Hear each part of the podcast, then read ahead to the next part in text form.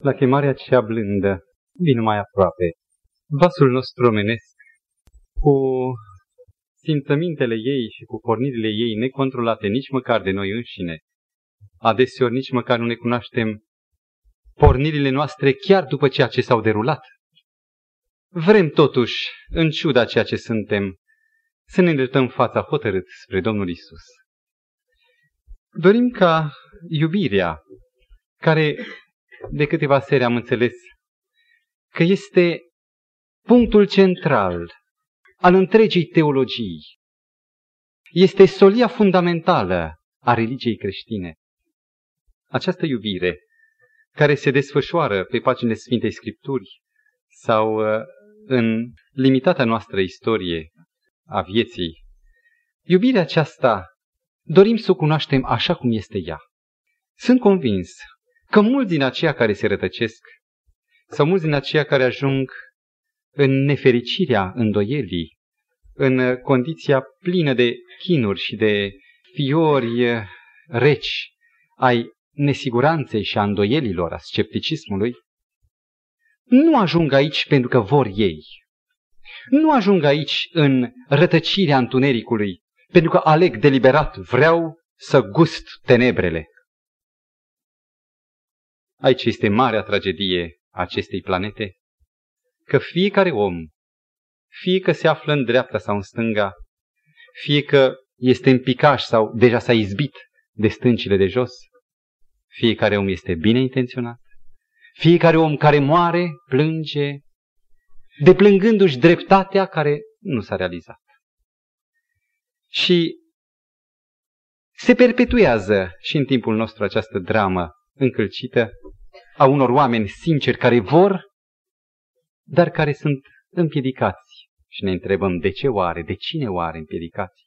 Ca să ajungă să recunoască dragostea totală, fără limite, fără pete a iubirii lui Dumnezeu. Dacă am fi toți niște elemente neutre, niște ființe care putem să alegem în toată libertatea cunoștinței și a vrerii noastre, probabil că atunci am fi singurii responsabili de eventualele rătăciri ale vieții noastre. Dar Dumnezeu a descoperit în cuvântul Său, în acel plan de mântuire, a descoperit că fiecare dintre noi suntem obiectivul special al urii celui rău. Și dacă are o metodă pe care o folosește vrăjmașul, și dacă metoda aceasta merge cel mai bine pentru oricare inimă, metoda aceasta este de a întuneca dragostea lui Dumnezeu în dreptul nostru al fiecăruia. Mi se întâmplă în viață multe evenimente și totdeauna efectele negative, accentele tragice, le punem pe seama unui conducător, unuia care planifică de sus și conduce el evenimentele lumii. Și uităm că cele mai multe din evenimentele nenorocite le putem găsi chiar noi înșine printr-o cercetare de sine, cauza. Dar e metoda noastră. Și a devenit metoda noastră prin subtilele insinuări, de care nici măcar nu suntem conștienți.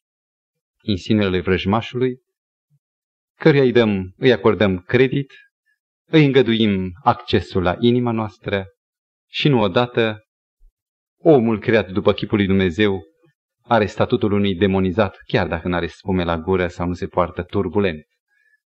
E suficient că gândirea lui navighează pe meridiane ale blestemului. Metode de a naște îndoială. Acestea au fost investigațiile noastre de câteva ocazii în urmă, de trei, dacă nu mă înșel.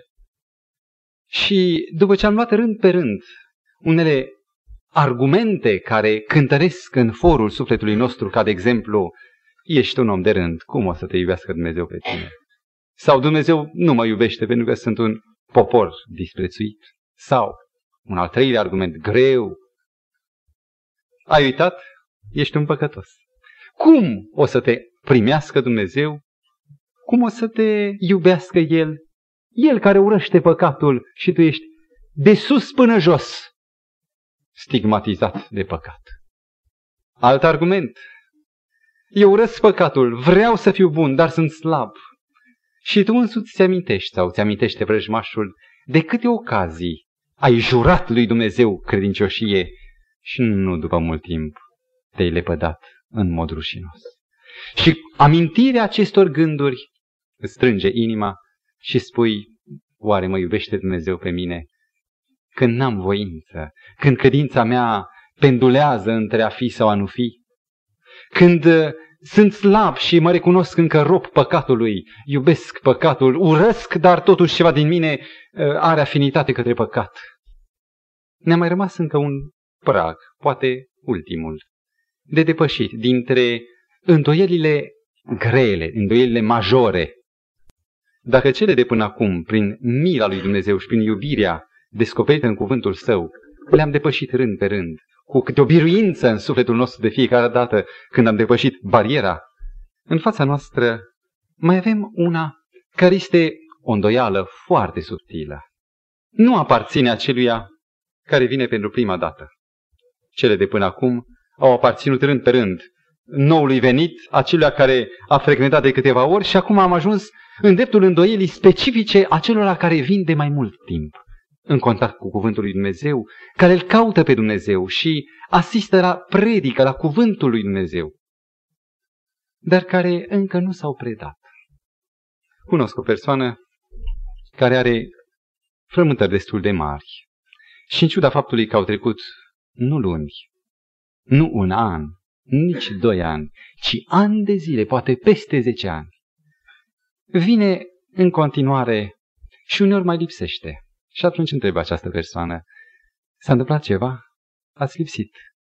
Și străbate din argumentația ad hoc pe care o improvizează atunci, simțământul că are atâtea motive să se creadă totuși lepădată, neiubită de Dumnezeu, pentru motivul că de atâta vreme, de când cunoaște adevărul, rămâne totuși în suspensie. Formulez, dar, îndoiala multora poate dintre noi, oare mă iubește Dumnezeu dacă nu m-am predat cu totul? Nu mă iubește Dumnezeu, spune ecoul negativ, pentru că mă tem de renunțări. Și mulți dintre aceștia care se află la primul tur de stadion și mai au încă câteva, se opresc, cedează cursa, renunță, abdică. Aș dori, iubiți ascultători, să vă citesc poate un text care l-am mai citit odată și care se află în Deuteronom 10 cu 18 și 19. Poate este singurul meu argument direct pe care îl aduc, în care să lăsăm pe Dumnezeu să netezească simțămintele inimii noastre și în mod frontal să ne ridice orice motiv de îndoială. Deuteronom spuneam, capitolul 10, versetul 18 și 19. Vă rog, ascultați. Și textul este nu încețoșat, nu confuz, pentru care ar trebui să facem apel la ebraică, la cum se traduce un cuvânt. E foarte răspicat. Domnul Dumnezeu face dreptate orfanului și văduvei, Domnul Dumnezeu iubește pe străin și îi dă hrană și îmbrăcăminte. Și versetul 19, concluzia pentru voi, creștini, să iubiți pe străin, căci și voi ați fost străini în țara Egiptului. Nu se putea o argumentare mai slabă omenească decât că voi ați fost străini în țara Egiptului. Ați uitat cine au fost egiptenii? Ați uitat cât de mult au chinuit pe Israel? Ori tocmai acesta ar fi un motiv să nu iubești pe străini. Și ceea ce omenesc este absurd și nebunie, înaintea lui Dumnezeu, după o altă scară a dreptății și a iubirii lui, devine argument. Ai gustat ce înseamnă să fii străin și asuprit. Tu să nu fii așa. Tu ești fiu de Dumnezeu. Tu demonstrează necondiționat, fără nici o condiție prealabilă, că Dumnezeu iubește, nu spune pe membrul botezat, nici măcar pe prietenul de adevăr care înscris. Iubește pe străin. O știți ce înseamnă aceasta? Chiar acela care zice nu-mi pasă, nu mă interesează, și în dreptul lui Dumnezeu spune, eu tot te iubesc. Și ne dumirim cu privire la această incomensurabilă iubire și fără limite, numai atunci când ne gândim că Dumnezeu nu iubește cum iubesc eu omul. Noi iubim întotdeauna pentru ceea ce merită. Dumnezeu niciodată nu iubește pentru vreun motiv exterior. Niciun factor exterior nu poate determina iubirea sau neiubirea lui Dumnezeu. Spre deosebire de noi, Dumnezeu nu are dragoste, vă amintiți? Ci Dumnezeu este dragoste. Natura lui e iubire și el nu poate decât să întâmpine toate cu iubire.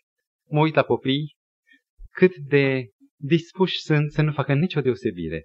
Să iubească și omida și viermișorul, să iubească și o gâză dintre acelea de care mama zice, vai, ia de aici. Copilul își pune mâna, se joacă, el iubește pe toți, aleargă la câine, la dulău. Nu ține cont nici de om bun, nici de om rău. El nu știe ceea ce este om de culoare, alb. El nu are noțiunile acestea. El merge la oricine și iubește pe oricine. Este încă o trăsătură care până nu este înnecată de, în ghilimele, civilizație, încă poate da un indiciu de unde venim măcar, care e Tatăl nostru, care ne-a întocmit după chipul și după asemănarea sa. Dumnezeu iubește fără criterii, fără condiții, indiferent.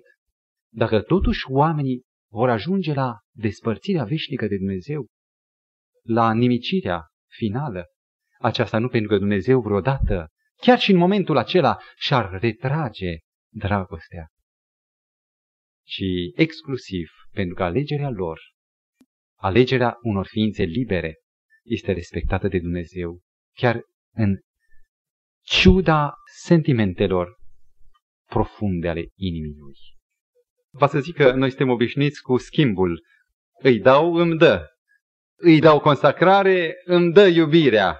La Dumnezeu nu există acest echivalent de troc, de îi dau, îmi dă. Nimic nu poate să determine neiubirea lui Dumnezeu. Faptul că El este Dumnezeu al iubirii, aceasta este chezășia, garanția. Cât este universul de neatins și legile lui Dumnezeu stau în picioare, tot așa legea aceasta dragostei este nestrămutată. Cineva ar putea spune, frate pastor, se pare că în tema de seara aceasta și din seriile trecute, dumneata ai creat un simțământ foarte de bine pentru păcătos, pentru acela care nu se predă, pentru acela care nu are voință sau care pur și simplu sfidează dreptatea lui Dumnezeu.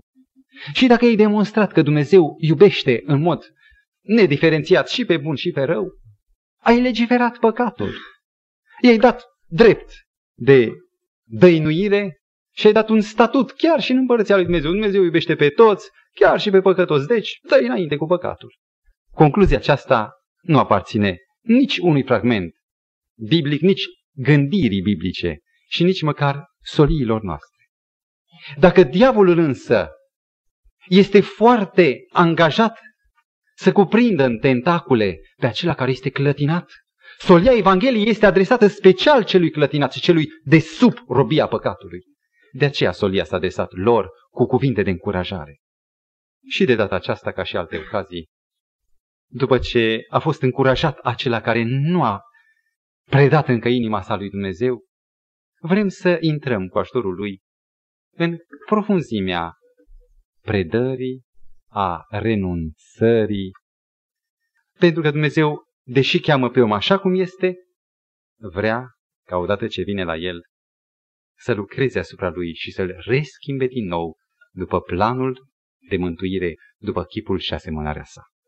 De ce un om care a înaintat cât de cât pe calea cunoașterii de Dumnezeu, de ce un asemenea om nu se predă lui Dumnezeu? De ce mai are rezerve?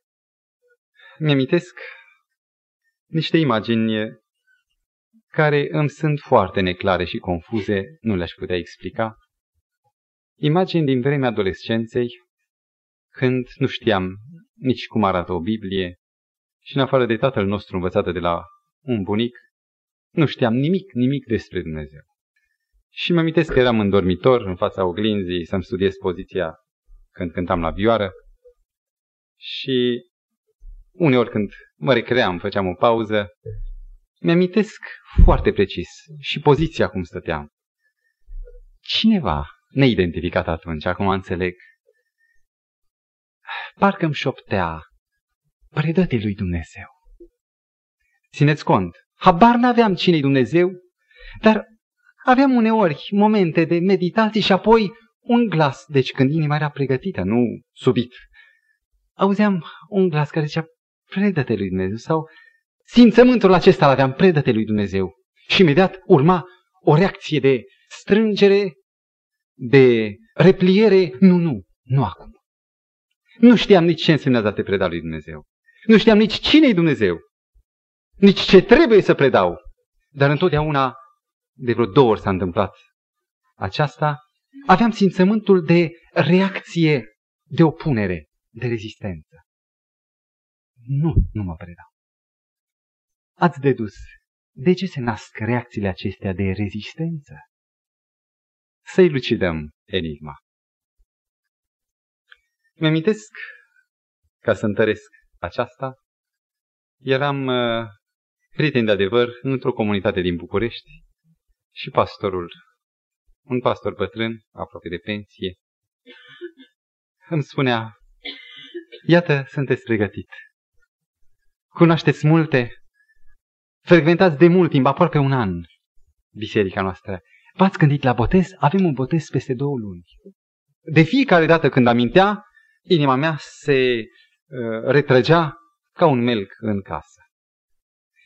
Și ați intuit care este motivul pentru care cineva se retrage?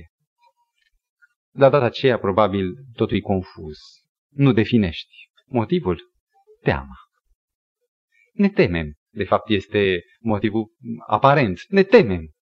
Ne temem de necunoscut măcar. E ceva necunoscut. Știu eu dacă acest necunoscut nu cumva îmi va altera identitatea mea? Nu cumva după aceea eu să nu mai fiu eu? Și pe lângă identitate, țineți cont, avem o sumedenie de valori, de lucruri bune, de bunuri ale vieții noastre, pe care parcă simțim atunci când ne apropiem de Dumnezeu ca să ne predăm, parcă simțim că sunt opuse, sunt contrare criteriilor lui Dumnezeu. Și dacă noi ne predăm, însemnează să aruncăm în aer, odată cu identitatea, aruncăm în aer și valorile care ne definesc pe noi ca indivizi, personalitatea noastră. Ideea renunțării este o idee care ne înfioară. Ne temem să renunțăm. Și eu dau dreptate acelora care se tem să renunțe. Însuși Dumnezeu dă dreptate acelora care se trag înapoi din teama de a renunța. Dacă luăm renunțarea așa cum înțelege lumea renunțarea. Ori de câte ori mi s-a cerut mie să renunț, erau un măr, să zicem. Era singurul măr. Și fratele meu spunea, tata, el a mâncat deja unul, eu n-am mâncat niciunul. Mâncasem ieri, dar atunci nu. Și tata mijlocea zice, băiatule, renunță. De fiecare dată renunțarea aceasta era legată de beneficiul asupra valorilor la care renunțam în dreptul altcuiva. Și pentru acest motiv, întotdeauna renunțarea îmi trezea simțământul de nedreptate. Este nedrept să renunț ca să ia altul. Și, pe drept cuvânt, Dumnezeu nu e de acord cu asemenea renunțări. Un alt motiv al temerii de renunțare.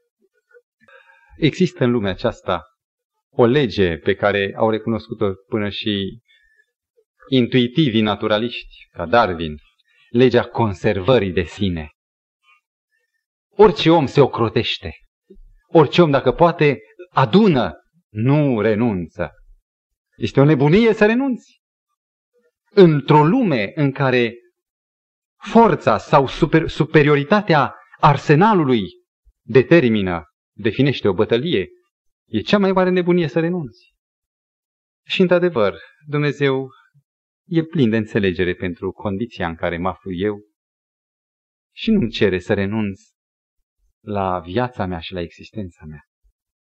Am vrea însă să mergem, după ce vom citi un fragment din inspirata carte Calea către Hristos, ca să ne dea mai întâi pace și liniște cu privire la gândul falsei renunțări, să mergem mai departe la o analiză biblică, dar mai întâi să citim fragmentul.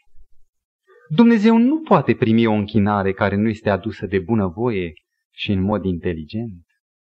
o supunere forțată, continuă fragmentul, va fi o piedică în calea dezvoltării adevărată a minții și a caracterului. Și nu acesta este scopul Creatorului. Dacă cineva vrea, în ciuda temerii de a renunța, dacă vrea totuși să se predea, Dumnezeu nu îl primește, decât atunci când o face cu toată bucuria și inteligent, înțelegând ce cere Dumnezeu de fapt și ce nu cere El.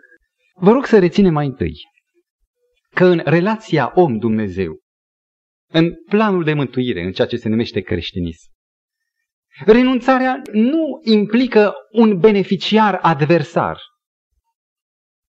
Niciodată Dumnezeu când cere să renunț eu la ceva, El nu beneficiază. Ce aș putea să-i dau eu lui Dumnezeu? Pe care El să pună mâna și să zică, ha, m-am îmbogățit. Totdeauna când tatăl cere copilului să renunțe la ceva, niciodată pe pământ, nu are gândul ascuns al profitului.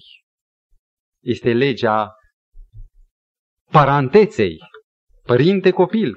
Cu cât mai mult în dreptul lui Dumnezeu nu există acest motiv care ne nemulțumește la gândul renunțării.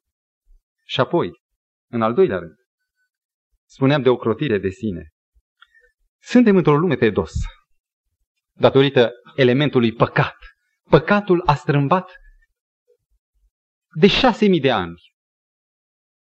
mediul în care trăiește omul, mediul ideologic, mediul gândurilor, acțiunilor, dorințelor, a metodelor de apărare. În lumea noastră sucită, inversă, de șase mii de ani, tendința firească este de conservare. Dar istoria sau experiența indivizilor, a fiecăruia, a demonstrat că ori de câte ori omul se ocrotea pe sine cu gând să-și păstreze viața. Prin reținerea de la muncă, prin îngăduința nedisciplinată a dorințelor lui, prin fuga de răspundere. Sau satisfacerea cu abundența a hranei și a somnului, de fiecare dată individul a pierit sau societăți omenești s-au distrus. Știți când s-a nimicit orice imperiu? Atunci când a ajuns la un punct de, de acum să ne ocrotim. Până acum am fost în, în expansiune, de acum să stângem pentru noi, să ducem o viață plăcută. Și de fiecare dată în punctul floral, să zic așa, al evoluției, omul sau civilizația a pierit. Pentru că, de fapt, pe pământul acesta, întors pe dos din cauza păcatului, legea ocrotirii este într-o inversă metodă de aplicare, nu prin a te cocoloși. Atâția copii ocrotiți de părinți, corcoliți, ă, feriți de muncă, feriți de răspunderi, atâția părinți, din nefericire, își formează copiii nefericiți ca niște prințișori. Și efectul, când intră în viață, mai întâi efectul fizic, aceia care mănâncă haotic, dorm fără măsură, nu muncesc, își ruinează mai întâi fizicul, deci din punct de vedere fizic este nimicire, apoi din punct de vedere psihic. Oamenii aceștia sunt tot timpul surprinși de viața care îi somează, le cere și parcă nu sunt dispuși să dea. Și sunt nepregătiți și profesional și caracterologic și sunt nefericiți, sunt triști. Sunt niște rebuturi umane. Legea ocrotirii de sine a enunțat-o Domnul Hristos în Matei 16 cu 25, unde spune, oricine va vrea să-și păstreze viața după metoda firească, o va pierde. Dar oricine își va pierde viața pentru mine, o va câștiga. Mi-amintesc cum au devenit nume răsunătoare Franklin sau alții, Edison, oameni care n-au avut condiții fericite și care, în ciuda adversității, aceste adversități le-au creat decizii, un caracter puternic, dibăcia de a lucra. Noi, atunci când vorbim despre renunțare și când suntem cuprinși de teama de a renunța, de fapt, noi ne bazăm pe o dublă confuzie. Și anume, nu ne cunoaștem nici pe noi înșine, că spunem avem valori pe care nu vrem să le pierdem, la care vrem să renunțăm, și în al doilea rând, ceea ce este mai grav, nu-L cunoaștem pe Dumnezeu.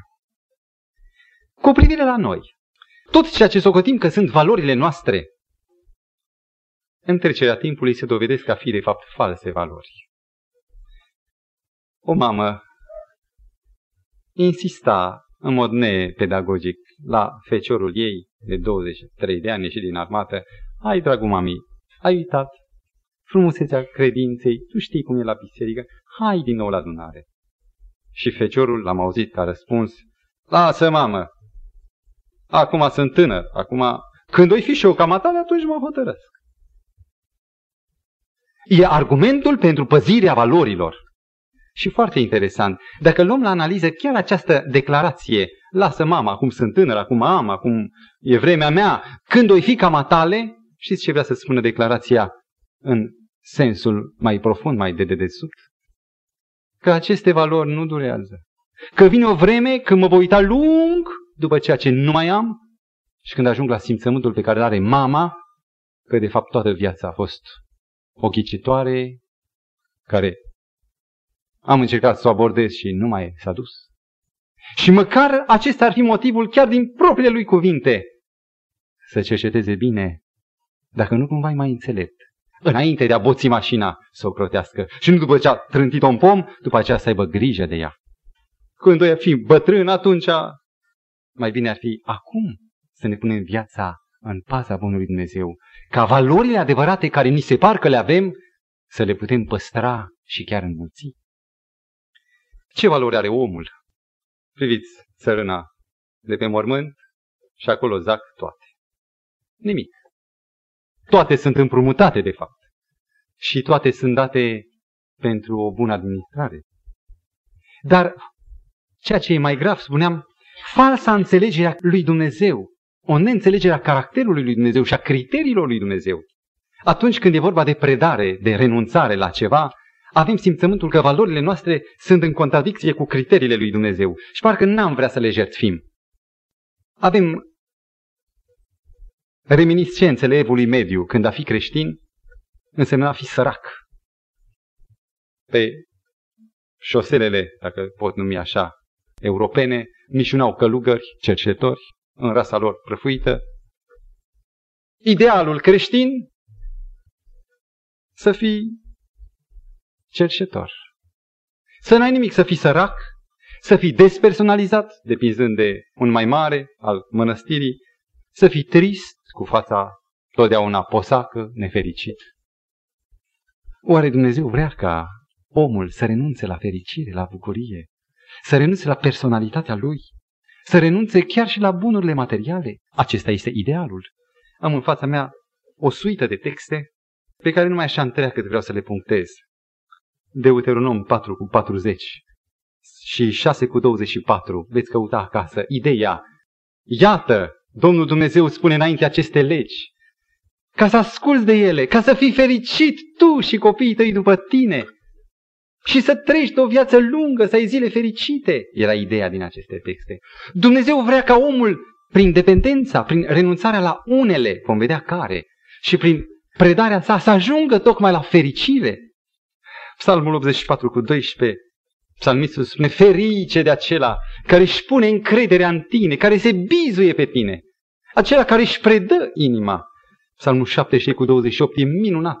Idealul pe care Dumnezeu îl pune în față nu e nefericirea, cât pentru mine fericirea mea, vă amintiți ce spune el, este să mă apropii de Domnul Dumnezeul meu. Pe el îl fac unica mea comoară. Domnul Isus însuși spune, replicând cuiva, ferice de aceia care ascultă și împlinesc cuvintele lui Dumnezeu. Iar Isaia, lamentabil, adresează un ultim apel poporului 48 cu 18. O, de-ai fi luat aminte la poruncile mele, la sfaturile mele, parafrazez, atunci pacea ta ar fi ca un râu și fericirea ta ar fi ca valurile mării. Idealul lui Dumnezeu nu e ca omul să renunțe la fericire, nici măcar la bucurie. Când este vestită Evanghelia pe dealul Betlemului, Luca 2 cu 10, Îngerul zice, nu vă temeți! Apropo de temerea, de renunțări, căci o veste bună vă aduc, care va fi un prilej de bucurie pentru tot norodul. Așa vorbește îngerul atunci când vestește Evanghelia, o pricină, un prilej de bucurie pentru toți. Zacheu, Luca 19 cu 6, când îl întâmpină pe Domnul Hristos și îl primește în casa lui, spune Zacheu l-a primit pe Domnul cu bucurie. Un om care vine în contact cu Hristos nu va fi acela posomorât, ci plin de bucurie. Și Pavel îndemna în Filipeni 4 cu 4, bucurați-vă întotdeauna în Domnul, iarăși zic, bucurați-vă! Aici este abundența de bucurie. Cineva care a venit din altă parte și a vizitat biserica noastră, a mărturisit, mă impresionează faptul că voi, copiii lui Dumnezeu, spre deosebire de semenii voștri, aveți bucuria pe față. Când ceilalți poate sunt triști și împovărați cu problemele zilei, voi aveți în zâmbet, sunteți destinși, sunteți fericiți. Apropo de personalitate, vrea Dumnezeu să renunțăm la personalitatea noastră ca să cunoaștem care e vrerea Lui și să nu ne mai temem. Efeseni 4, de la 13 la 5, spune și să ajungem la statura înălțimii plinătății Domnului Hristos, cât de personal era Domnul Hristos, și să nu mai fim ca niște copii plutind încoace și încolo, copil fără personalitate, plutind încoace și încolo, mânat de orice vânt de învățătură, ci stăpâni pe votul, pe decizia noastră. Chiar și realizarea materială, Dumnezeu o binecuvântă și nu spune renunță la ea. Vă amintiți ce spune Psalmul 34 cu 10? Spune că pui de leu le foame și duc lipsă, dar cel ce își pune încrederea în Dumnezeu nu duce lipsă de niciun bine, nici chiar în cele ale pâinii și ale apei. Avram, un copil al lui Dumnezeu, era bogat, dar cu această condiție, bogăția nu era pentru el un criteriu, o dominantă. Când Dumnezeu a spus, lasă casa ta, lasă tot ce ai strâns imobil și vină după mine, a lăsat tot. Sau atunci când Lot i-a, l-a determinat să se despartă de pe Avram, să se despartă de Lot, de nepotul său, atunci nu s-a grăbit să aleagă partea cea bună. Avram nu făcuse din bogăție o dominantă, ceva care să subjuge. Atunci, dacă nu acestea, dacă nu trebuie să văd renunțarea așa cum am găsit-o într-un document, într-un film documentar, în care mi-amintesc că eram copil, se prezenta intrarea unei tinere indiene, era plăcută la înfățișare, în tagma călugărilor budiști. Mi-amintesc imaginea care s-a marcat în minte. Este luată de alte călugărițe N-am știut că scălgoliți, abia după aceea am înțeles că sunt femei, o să vedeți dumneavoastră de ce. A fost dusă la Gange unde s-a spălat, s-a întors, a fost pusă pe un scaun și un mânuitor al briciului a ras-o. Și în timp ce părul ei bogat cădea, lacrimile cădeau și ele. Ea se preda renunțând exact la ceea ce Dumnezeu nu cere. Renunțarea de acest tip budist nu e renunțarea creștină. La ce cere Dumnezeu să renunțăm? Cuvântul renunțare nu există în Biblie, pentru că este un cuvânt de factură nouă, mai modern. Am căutat însă într-un uh, dicționar sau într-o concordanță franceză și am găsit în limba franceză, în traducerea second, cuvântul renunțare. Și vă amintesc câteva din textele în care cuvântul nostru întoarceți-vă de la sau lepădați s-ar putea traduce cu renunțare. Ieremia 25 cu 5. Renunțați la calea voastră cea rea. Renunțarea biblică. Sau Faptele Apostolilor 14 cu 15. Renunțați la lucrurile deșarte ale lumii acesteia. Sau Efeseni 4.25. Renunțați la minciună. Sau Coloseni 3 cu 8, renunțați la mânie. La ce cere Dumnezeu să renunțăm? Vedeți dumneavoastră? Sunt atât de clar definite motivele renunțării. Tot ceea ce sunt antivalori, sunt non-valori, sunt rele, sunt handicapuri și balasturi, chiar dacă noi poate nu le numim așa. Chiar dacă pentru mine nicotina e o patimă care îmi face plăcere în fond este un balast cumplit care mă va nărui mai repede. Este concepția cea mai clară, și anume renunțarea implică eliberarea de păcat. Să nu vă surprindă dacă la această înțelegere mai adaug una mai profundă, tot biblică, și care ar putea din nou să rige temerile dumneavoastră, și anume să citesc un text. Luca 14 cu 33. Sunt sigur că la citirea acestui text, scepticul va triumfa, va spune, ai văzut? Uite! Să citesc. Tot așa, spunea Domnul Hristos. Oricine dintre voi care nu se leapădă de tot ce are, nu poate fi ucenicul meu. Condiția uceniciei este lepădare de tot ce are.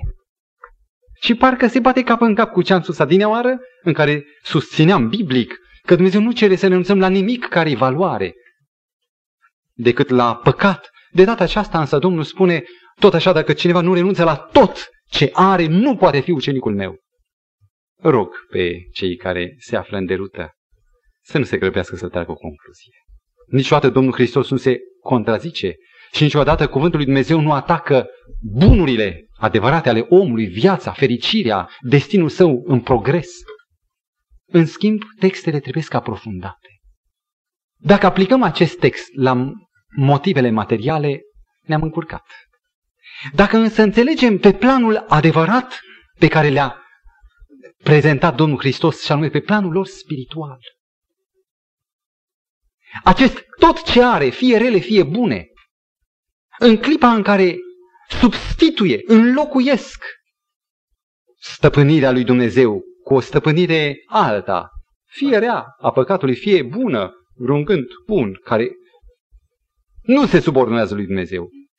Fie că e vorba de cele rele, chiar și de cele bune, în clipa în care ele constituie mobilul principal al vieții noastre, chiar lucrurile bune devin idoli.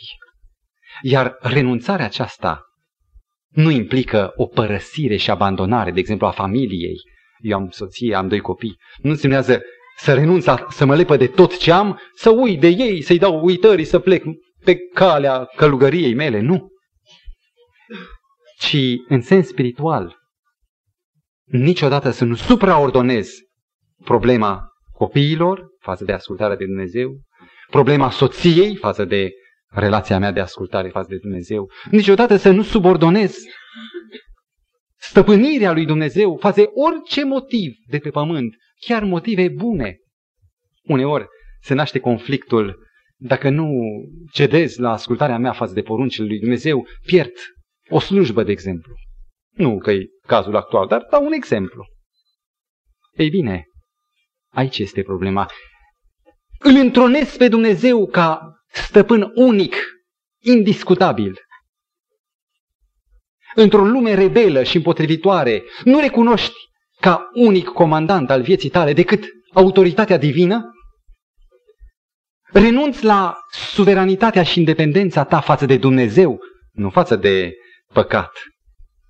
Așa numita suveranitate care marchează păcatul, când eu, eiul meu este stăpân și fac eu ce vreau, cum mă taie capul, dacă vreau să merg pe stânga, să șofez pe stânga, șofez pe stânga, suveranitate, independență.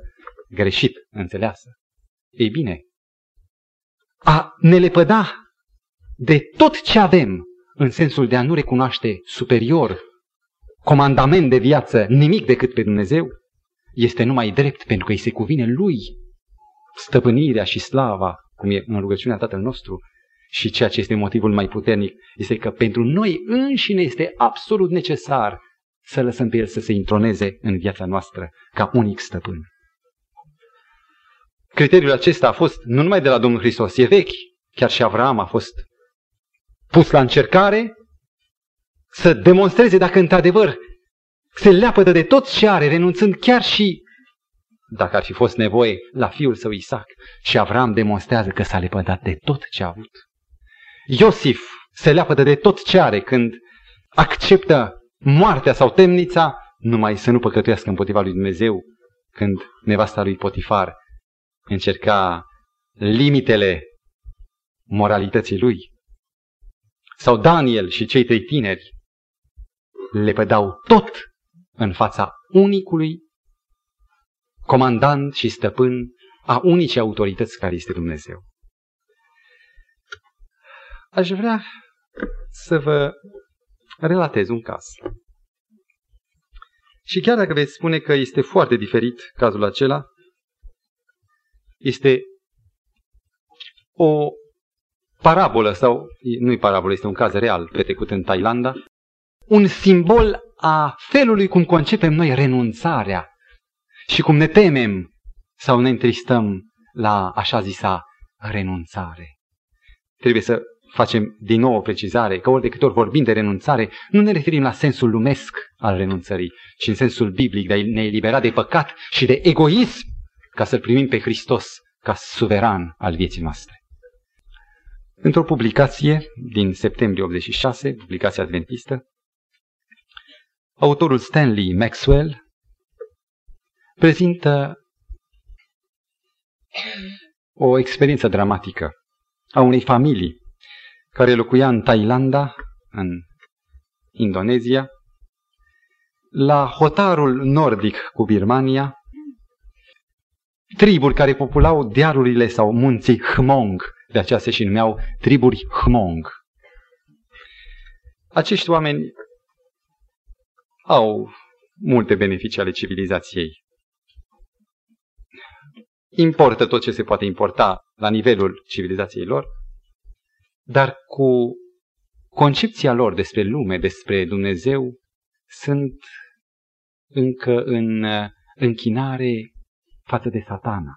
Chiar dacă nu-l numesc așa, sunt duhurile. Pentru ei sunt duhurile. Și fiecare are un mic altar în casa lui, în camera, de fapt, ei trăiesc în niște colibe din trestie, din bambus, bine legată trestie lângă, sau bambus lângă bambus, prin care însă se poate realiza o ventilație.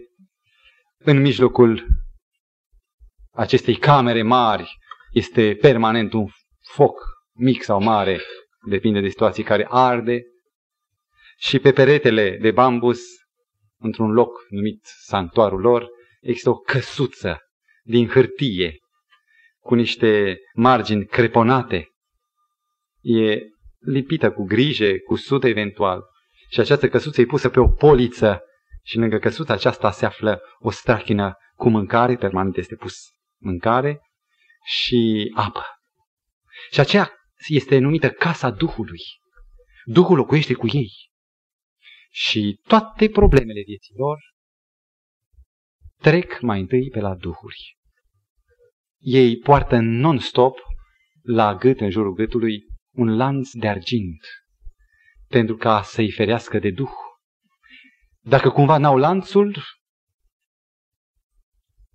tradiția lor spune că Duhul îi sugrumă noaptea în timp ce ei dorm. Dorm pe rogojină, simplu, unul lângă altul. Și un bărbat cu câteva copii în familie, tânăr de vreo sub 30 de ani, cu nevastă supusă, într-o noapte, când se odihnea de truda zilei, se ocupă cu agricultura, pe nume bărbatul Lee, așa se numea Lee, se trezește subit, nădușit într-un lac de sudoare, e chinuit de visurile care le-a avut. Două visuri care parcă au așezat niște bolovan grei. Luna intra, raza ei difuză printre bețele de bambus și somnul nu se mai lipea de gene. Se ridică, ocolește focul care fumega și se apropie de casa Duhului. Nu cumva e o solie de la Duh pentru el? Acolo sfârea un băț de tămâie care contrasta parfumul lui cu duhoarea focului și a jarului din cameră. Negreșit trebuie să meargă la vraciul, la doctorul vraci. Și înainte ca zorile să se arate, a ales o găină albă, a luat-o sub braț și și-a întins pasul către casa maestrului vrăjitor. Și spune când soarele înroșa lumina zilei, bătea la ușa respectivului Și încet, încet, ușa se deschide și la intrare apare un om slab, scofârcit, cu ochii adânc căzuți în orbite, cu un fes în capul lui, cu o pipă, cu ierburi mirositoare, fuma. Ai nevoie de mine? întreabă vrăjitorul. O, da, zice, am avut două vise care mă, mă tulbură. Dar ce aia? întreabă vrăjitorul, arătând spre găina din brațe. Deodată s-a temut că e prea puțin, dar spune, e un dar pentru tine. Vrăjitorul ia găina, o pune jos, găina zbuge în colibă și spune, spune fiule, care-i necazul? Se așează jos. Și omul îi spune în picioare șezând, Domnul meu, am avut un vis, două vise. Se arăta că mergeam cu familia mea spre câmpie. Și la un moment dat, când am ajuns la locul unde trebuia să muncim pământul, m-am uitat înapoi și toți ai mei nu mai erau. Nici soția, nici copiii, nici sorul mea. Toți au dispărut. Ce înseamnă visul? Vrăjitorul tace și spune, și al doilea? Și spune, se făcea că eram tot așa, mergeam undeva pe un teren necunoscut, lângă un sat necunoscut și mă întreabă un necunoscut, ă, nu vrei o casă? Și mai înainte de a-i spune nu, el spune, chiar am, ți-am cumpărat, ți-am procurat una, e suficient ca să te culci în ea. Doar atât cât să zaci. Și pentru ai tăi am cumpărat tot atâtea case ca să se culce în ele. Nu cumva duhurile au nevoie de o jertfă? Și vrăjitorul tace, cu privirea în gol, în ceața albăstruia tutunului și în cele din urmă, la insistențele rugătoare ale omului, spunem de ce taci? Îi spune, e de rău. Visul întâi, sau mor toți ai tăi și rămâi tu, sau tu mor și rămân ceilalți. Dar visul a doilea e clar, mulți au avut visele astea. Duhurile sunt mâniate, trebuie să mori. Dar nu vreau să mor, că sunt tânăr. Poate îmi spuneți ce să fac, să mă, cum să rezolv. Zice, te sfătuiesc să te duci acasă, să te pregătești să mori. Și-o dat seama, omul uluit, șocat, se duce acasă. Familia lui deja se afla la masa de dimineață, era pe o frunză de bananier, orez fiert, era o zeamă într-un ceaun și niște bucăți de carne. Fiecare întâi mâna lua și sorbea apoi câteva guri de supă și mergea lingura de la unul la altul. Și când intră el, stă în fața mâncării, nu vrea nimic, nici mâncare. Ce e? Am avut două vise și am fost avraci. Trebuie să murim. Soția însfăimtată, păi trebuie să facem ceva, trebuie să lucrăm, să, să găsim o soluție. No, zice bărbatul. Duhurile sunt mâniate și dacă duhurile zic că vom muri, vom muri. Și nevasta resemnată pune la loc bolul de orez pe frunză și zice, dacă duhurile zic să murim, vom muri. Și începe să plângă, plâng copiii. A doua zi, sora lui, pe nume Yang, e cuprinsă de febră. Frunte arde, spunea că parcă este un... Sunt cărbune aprinși pe frunte, în timp ce trupul ei era destul de rece, nu era prea cald. E clar, a început. Obiceiul este că atunci când cineva este bolnav, localnicii să rupă o creangă din pom sau să găsească o creangă uscată cu frunzele uscate atârnând, să o pune deasupra intrării, ca o vestire că cine intră aici să știe că se va îmbolnăvi și va muri. Și nimeni nu trece, nu intră într-o asemenea colibă. Interesant. A doua zi, de când sora începea să aiureze, să nu mai poată de fierbințială, de nădușală, ușa se deschide, toate privile se întorc spre ușă. ce e? Cine e? Cine ești? Și cel de noul venit zice, sunt pastor Sae, un pastor din Thailanda. E cineva bolnav aici? O, da, zice Lee, sora mea e pe moarte. Duhul a spus că toți noi vom muri. Și atunci pastorul se uită la el și zice, crezi în duhuri? Soția lui, Bi, pe nume, zice, ah, totdeauna duhurile au dreptate. Când duhurile zic că vom muri, apoi vom muri. Și pastorul comentează, zice, așa e, duhurile au dreptate, au putere. Dar Isus Hristos are mai multă putere. La care stăpânul casei Li zice, eu nu cred în Hristos, eu sunt un adorator al duhurilor. Și pastorul care nu-și pierde cumpătul îi spune liniștit, ascultă, dacă mă lași să scot casa Duhului din coliba ta și dacă vrei să devii creștin, atunci sora ta se va face bine, familia ta nu va muri. Duhul nu poate lovi pe un creștin. Și niciuna în cealta li trântește ușa în nasul pastorului. Era doar un închinător al duhurilor. Și pastorul pleacă. Vă dați seama ce renunțare mare. La două ore, fata de pe rugojină țipă și gata, a murit. Au zis duhurile că vor muri. A murit primul. În timp ce la casa morții un tantam și un cimpoi plânge, iar oamenii fac ritualul înconjurând un stâlp din bambus, el se uită la, cu lacrimi pe față, la căsuța Duhului din coliba sa. Îngrozit, privește, privește. De ce oare Duhurile sunt mâniate? Că nu le-am făcut nimic. Dar dacă Duhul le zic, la o lună și jumătate, al doilea care cade este însuși stăpânul casei, bărbatul Lee.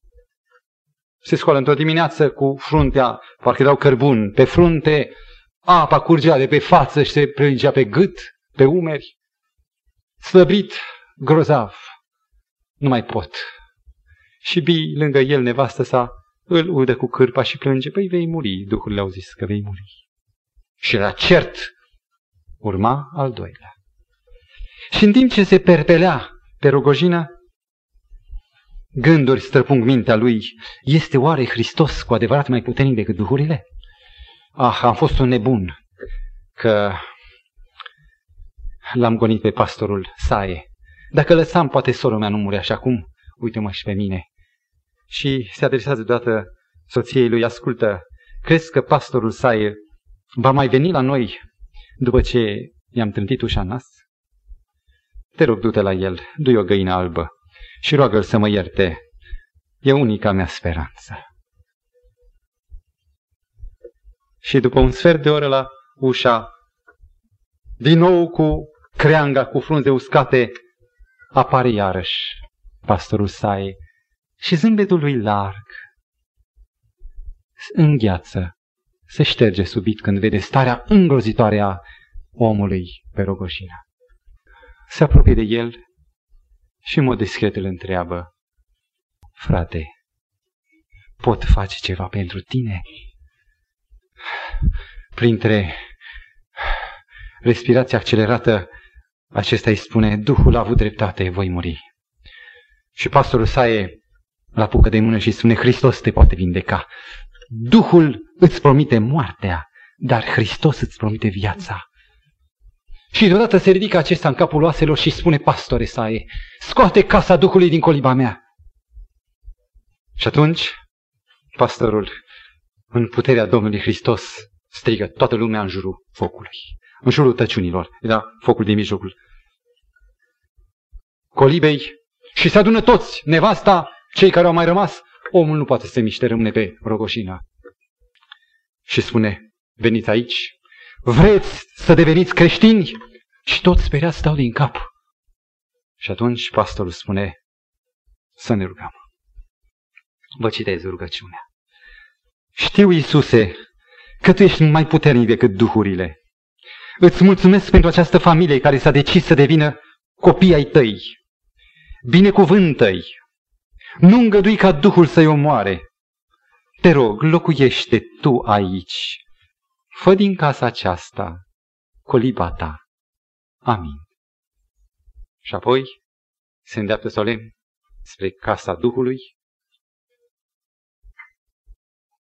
o ia cu mâna, o apleacă asupra focului și atât vâlvătăi se ridică, iese cu casa arzând în mână afară, o pune în fața pragului și strigă, Duhuri, părăsiți casa aceasta, nu mai aveți loc să locuiți aici, e o casă de creștini acum. și se apropie de ceilalți, mai aveți ceva închinat duhurilor? Uitându-se la lanțul de argint, fiecare își scoate lanțul și el le pendulează asupra focului. Duhuri, părăsiți pe oamenii aceștia, nu mai sunt copii voștri, sunt copiii lui Hristos și aruncă lanțul apoi de argint lângă cenușa casei. Altceva mai aveți? Femeia duce și o, un fel de săculeț din pânză murdară, slinoasă, în care erau niște tigve și un băț sub formă de os. Aruncă sacul în tăciuni și, prinzând jar, îl așează din nou pe prag lângă cenușa casei, zicând, Afară cu voi, duhuri! Părăsiți aceste lucruri!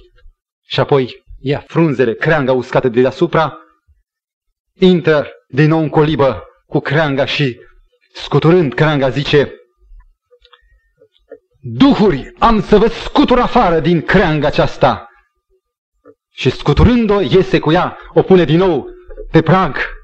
Și apoi, în timpul acesta, omul de pe răgoșină zice, omul acesta chiar crede că voi fi sănătos, voi fi izbăvit. Apucă lanțurile, de acum sunt curate, luați-le înapoi. Pentru el își oprește creanga uscată și sacul și plecând zice, adio, duhuri, Hristos e mai puternic ca duhurile și dispare. Omul tot găfuie, dar în ochii lui lucește viața. Și seara, pastorul Saie se întoarce cu nevastă sa, cu unul din băieți, intră cu o Biblie, rostește pacea Domnului și începe prima seară de studiu biblic. Lee n-a murit. Nici unul n-a murit. A trecut un an și toți sunt copii ai lui Dumnezeu, vestind viața. Și mă întrebați cum? Greu e să renunți. Greu e să renunți la păcat, dar și mai greu e să renunți la ceea ce ți se pare că e bun, că este o, o valoare a ta. Cum să renunți?